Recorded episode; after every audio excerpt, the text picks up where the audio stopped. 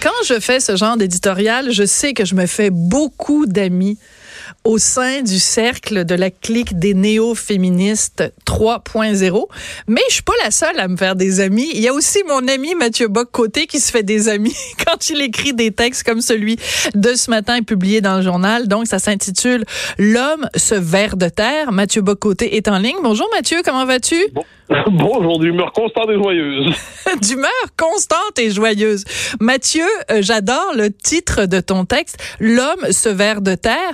Pourquoi considères-tu qu'en 2019, dans le contexte actuel, être un homme, a fortiori blanc, a fortiori dans la cinquantaine, c'est euh, se faire traiter un peu comme un ver de terre? Explique-toi. Ben, je, trouve qu'il y a une forme de paradoxe dans le discours public au Québec, euh, et pas seulement au Québec, mais au Québec en particulier. C'est-à-dire, d'un côté, on nous dit, on est dans une structure patriarcale encore très lourde, très dominante, euh, écrasante, non seulement pour les femmes, mais pour les minorités sexuelles plus largement, pour les non-binaires. On peut faire la longue liste de ceux qui sont écrasés par l'homme. Et de l'autre côté, donc, il y a une série de, victimes qui sont en, en droit de se révolter contre ce patriarcat aliénant. Mais quand on sort de ce récit idéologique qui cherche à se présenter comme scientifique dans certains départements universitaires, la réalité est tout autre. Et ce que l'on voit aujourd'hui, en fait, c'est une espèce de diabolisation sans cesse relancée, justement contre la figure de l'homme blanc hétérosexuel de plus de 50 ans, qui semble incarner aujourd'hui la figure du mal. Contre lui, on peut tout dire. Contre lui, on, on peut lancer toutes les tomates. On doit s'essuyer les pieds sur lui. On doit l'écraser comme un ver de terre. On considère que le progrès passe par le recul de ce personnage infect et l'abolition de ses privilèges. Et moi, je regarde tout ça et loin d'être hostile euh, à l'émancipation féminine, loin d'être hostile à au progrès des femmes, loin d'être hostile à tout ce que le féminisme a apporté de bon dans nos sociétés, je me dis, est-ce qu'on doit véritablement pousser, euh, confondre l'émancipation féminine avec cette espèce de haine de l'homme qui ne dit pas son nom et devant tout cela, euh, ben, comme, comme toi, je dirais, ben voyons donc.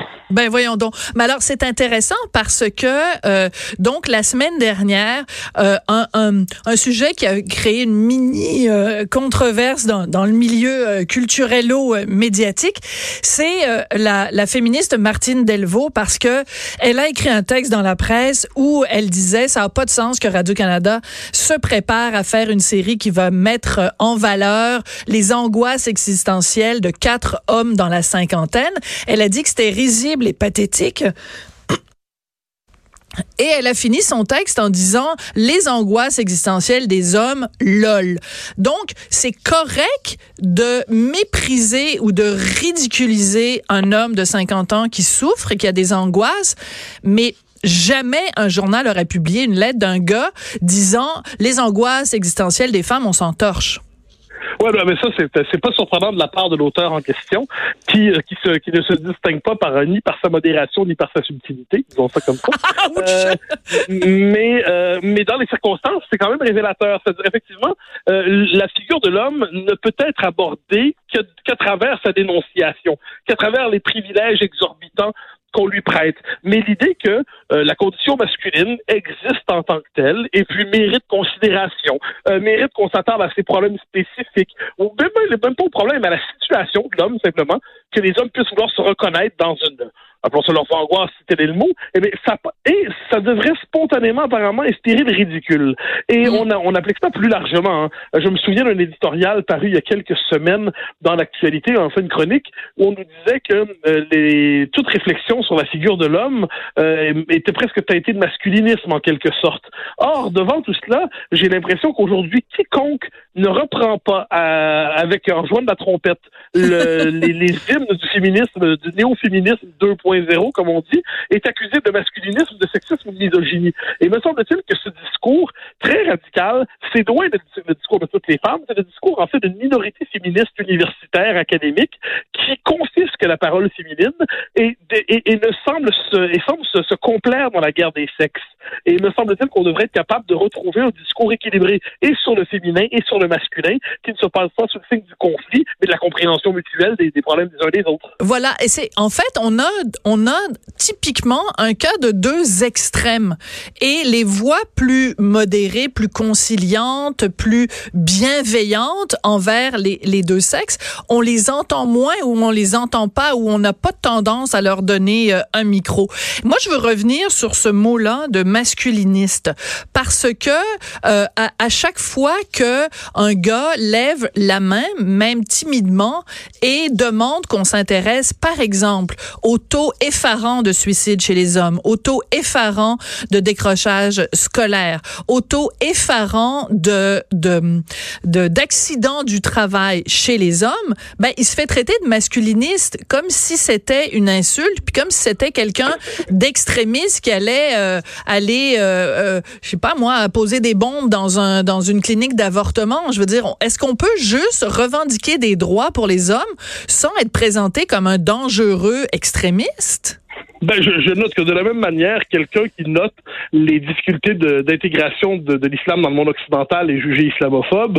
Euh, quelqu'un qui remet en question les seuils d'immigration est jugé xénophobe et euh, raciste. Et quelqu'un qui se demande si dans la culture contemporaine, euh, il n'y a pas quelque chose qui se passe mal dans la condition masculine, va être justement masculiniste. Donc ça fait partie de ce jeu d'étiquetage qui euh, prétend penser, mais qui prétend faire penser, mais qui dans les faits cherche à marquer euh, du saut de l'infréquentabilité certaines préoccupations. Euh, et de ce point de vue, c'est la question des rôles masculins en fait qui se dégagent. Et ça, je la trouve assez importante parce que on nous dit, moi, je, en ces matières, je considère que les, les, rôles masculins, évidemment, doivent être variés. pour moi, les rôles masculins positifs, ça va à la fois, je dirais, du héros de film d'action qui sauve le monde par son seul courage, jusqu'au professeur qui, dans sa classe, réussit à chaque année à faire naître quelques vocations intellectuelles, que ce soit en mhm. mathématiques, en littérature, en droit. Donc, il y a plusieurs figures possibles du masculin.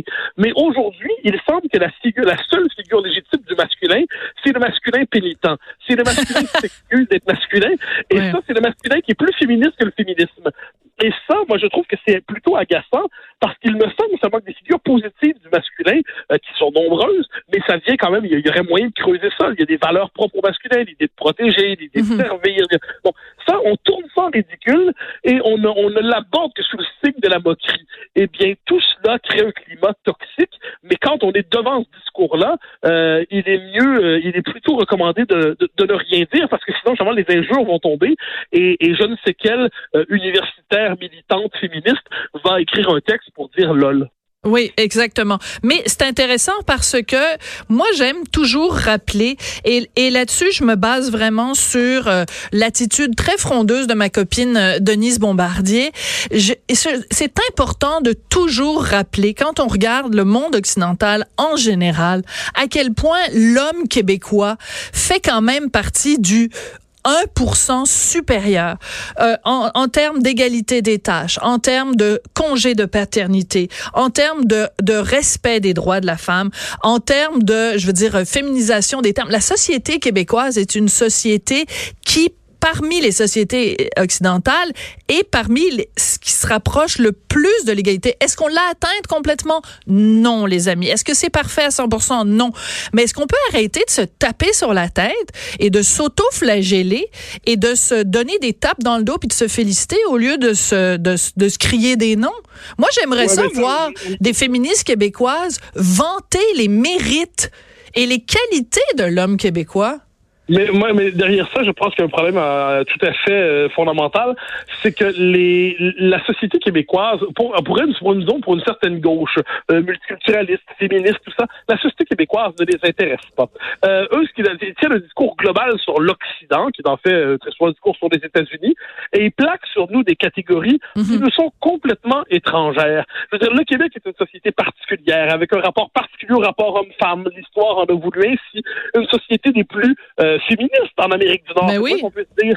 Mais quand on regarde aujourd'hui le discours dominant, c'est comme si la différence québécoise, pour le meilleur et pour le pire, n'est pas considérée. Donc on plaque ici des grosses catégories lourdes, lourdes, lourdes qu'on peut avoir avec notre réalité. On, on s'en va fouiller dans les séries américaines, dans les, les séries de télévision, les films américains. On en retire quelques conclusions générales mm. euh, sur l'esprit du Boys Club et puis on plaque ça sur le Québec et on dit ah ben voilà t'es le, le Boys Club révélé. Et devant tout cela on applaudit de peur de ne pas applaudir de peur d'être pris à ne pas applaudir. Et, je trouve que derrière ça il y a un manque d'intérêt pour la spécificité société québécoise qui, effectivement, se distingue d'une société plutôt paisible, plutôt pacifique, une société plutôt douce. Euh, dans le monde qui est le nôtre aujourd'hui, il y a une douceur propre au mhm. Québec. Il y a quand même une forme de complémentarité des, des, des, des sexes et dans la réalité au-delà des discours publics. Et devant tout cela, il semble qu'on devrait être capable de faire un éloge du Québec, mais c'est trop difficile pour certains. Oui. Alors, c'est intéressant que, que tu parles de ça parce que pour revenir à Martine Delvaux, puisque c'est notre sujet de conversation euh, entre les lignes aussi, elle était à Tout le monde en parle euh, il y a une semaine ou deux, au moment où toi, tu y étais. Toi, tu y étais pour euh, analyser la, la, la, campagne et le, et le vote aux élections fédérales. Elle, elle y était pour son livre. Et tout le long où elle parlait de son livre, c'était quand même assez frappant de voir qu'il y avait personne autour de la table pour ne serait-ce que minimalement soulever, tu sais, je veux dire, c'est une émission quand même habituellement qui suscite des débats. Tu sais, quand Denise Bombardier va là, il y a 26 personnes qui, qui, la, qui la confrontent, mais il y avait personne pour confronter Martine non, non, j'y étais, ça c'est particulier, parce que je, m'en suis rendu compte. J'étais là, puis je me suis dit, étant autour de la table, bon, manifestement, c'est, euh, je, trouvais que son discours était, euh, pour le dire poliment, à, à l'écart du réel, mais je me suis dit, puis je le jure, je me suis dit, Bon, mais c'est son entrevue, je vais quand même pas la gâcher. Je veux dire, moi, je ouais. donnerais une entrevue pour un de mes livres, ça me tenterait pas de me faire gâcher ça par quelqu'un. Je comprends. Euh, bon. Donc, je me suis dit, simplement me, me, me faire discret par politesse. Bon, vraiment par politesse. Or, je sors de là et je vois les commentaires quelques jours plus tard sur Facebook et Twitter où on dit ah ah ah, il a eu peur, il a été terrifié, il n'a pas osé. ça c'est génial quand même. C'est ben oui. Euh, on, par souci, par souci de vraiment, j'insiste, de politesse. je, je, sais ce que c'est écrire un livre. Euh, quand on écrit un livre, on, on va en parler on a envie d'avoir la possibilité d'exposer sa pensée le plus complètement possible. On n'a pas envie que la personne qui est sur le plateau vienne gâcher notre entrevue en nous, euh, en nous, en nous critiquant très sévèrement, en détournant le propos finalement. Il y a d'autres endroits pour la critique. Ensuite, il y avait son... et là, c'était retourné en euh, la politesse était vue comme une marque de faiblesse.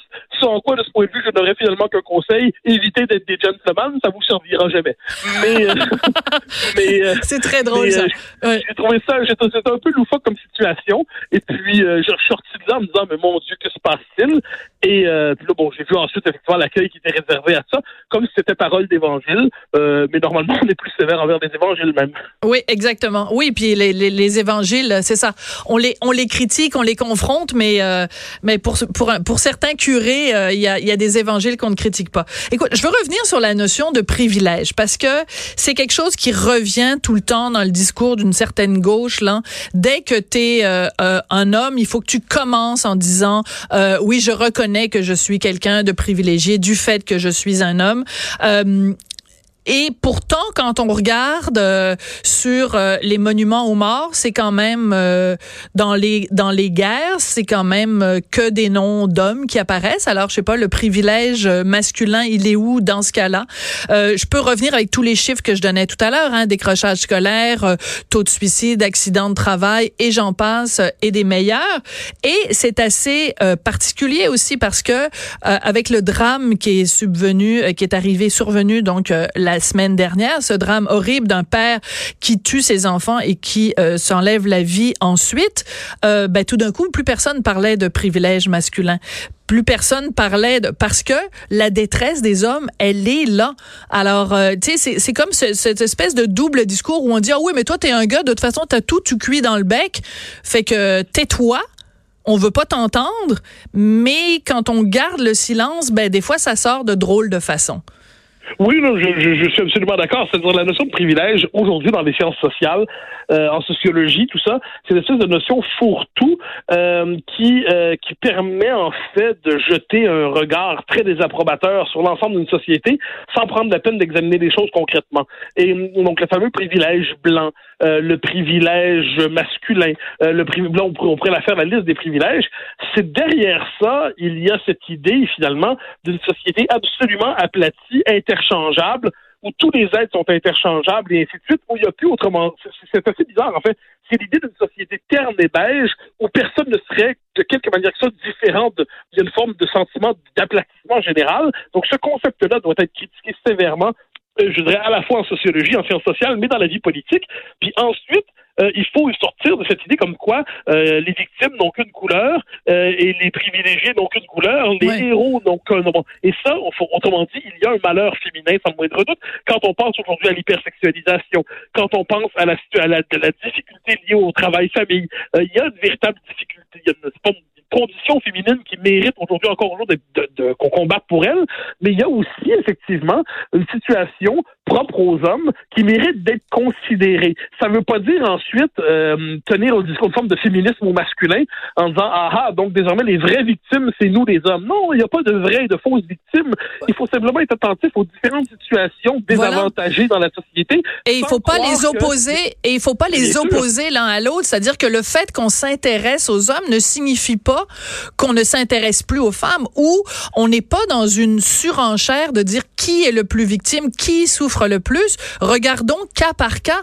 Si quelqu'un dans notre société ne reçoit pas l'aide dont il ou elle a besoin, assurons-nous comme société de répondre aux besoins de cette personne-là. Ah, mais, je, suis d'accord. Et la, la déstructuration de la famille, la déstructuration des identités sexuelles, la fragilisation des liens d'amitié, des liens communautaires, hmm. le fait qu'on a une société de plus en plus individualiste, tout ça génère des pathologies qui frappent de manière différenciée mais réelle euh, je dirais, et les deux sexes et différentes classes sociales. Il ne faudrait pas les oublier, les classes sociales là-dedans. Bien sûr. De, de, décomposition du bien social a des effets toxiques pour tout le monde. Et je pense pas que ce soit relevé, justement, du refus de la de, de, l'anti, euh, comment dire, du sexisme ou de la misogynie ou de quoi que ce soit, que de s'intéresser aux différentes euh, souffrances qui existent dans notre société, sans croire que parler d'une souffrance, c'est gommer l'autre. Voilà. Et de ce point de vue, euh, comme je le redis, moi qui suis, mais je le dis sincèrement, qui jamais ne remettra en question l'émancipation féminine, je ne vois tout simplement pas pourquoi elle doit s'accompagner d'un crachat sur le masculin. Voilà. Et de toute façon, je pense que, tu sais, quand on, on utilise le mot masculiniste en se pinçant le nez puis en disant, bon, ces gens-là sont des extrémistes,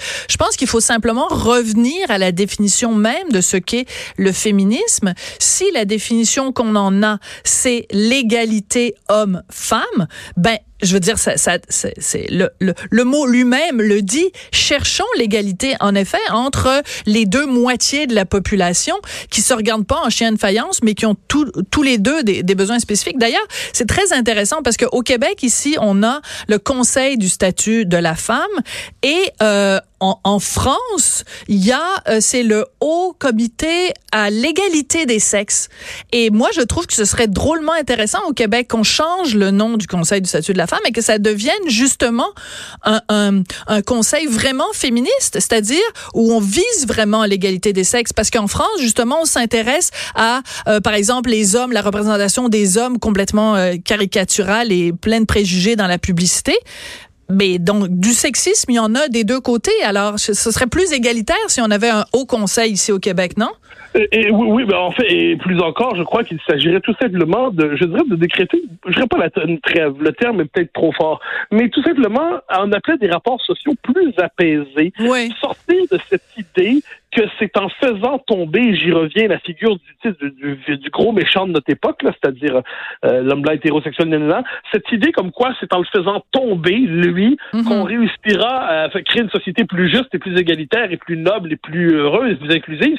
Je pense que c'est de ce fantasme dont on doit sortir. Non pas pour euh, dire ensuite que Chuck Norris doit être le modèle de masculinité universelle devant qui tout, doit, tout doit se plier, euh, tristement, mais c'est ainsi. Mais donc, on ne doit pas être dans cette idée-là, mais on doit cesser, je crois, cette idée d'une guerre sans cesse à reprendre contre le, tyran à faire tomber. Je pense qu'on doit développer une vision plus subtile des rapports sociaux, une vision plus apaisée, une vision plus moins conflictuelle. Je crois que les Québécois en sont capables. mais encore une fois, faut-il que le débat public ne soit pas confisqué par quelques idéologues? Voilà. Mais, mais ça, c'est ce que j'ai beaucoup, beaucoup, beaucoup entendu et lu quand euh, j'ai écrit à ce sujet-là la semaine dernière dans le Journal de Montréal. Écoute, j'ai reçu beaucoup, beaucoup de courriels très touchants d'hommes et de femmes qui me disaient, on est juste tanné de ce genre de discours là très euh, hargneux, très euh, camper sur des positions. C'est on vit dans une société où les hommes et les femmes québécois euh, se se s'aiment, se comprennent, se respectent. Puis ce genre de discours-là où il faut abaisser l'autre puis le, le, le, voir comme une cible, on n'en veut plus, on se reconnaît pas dans ce discours-là. Écoute, merci beaucoup Mathieu. Tu es la seule personne que je connais qui est capable dans une même entrevue de citer euh, Raymond Aron et Chuck Norris. Alors vraiment euh, bravo à toi. Au grand plaisir. Merci beaucoup. Merci. Bye bye. Donc vous irez lire ça, ce texte de Mathieu Bock-Côté qui a quand même euh, du front tout le tour de la tête pour pas dire qu'il y a des couilles. Ben oui, je vais le dire. Il a des couilles, mon ami Mathieu. Euh, il a écrit donc un texte dans le journal de ce matin. L'homme se verre de terre. Ça risque de faire pas mal réagir. Vous écoutez, on n'est pas obligé d'être d'accord.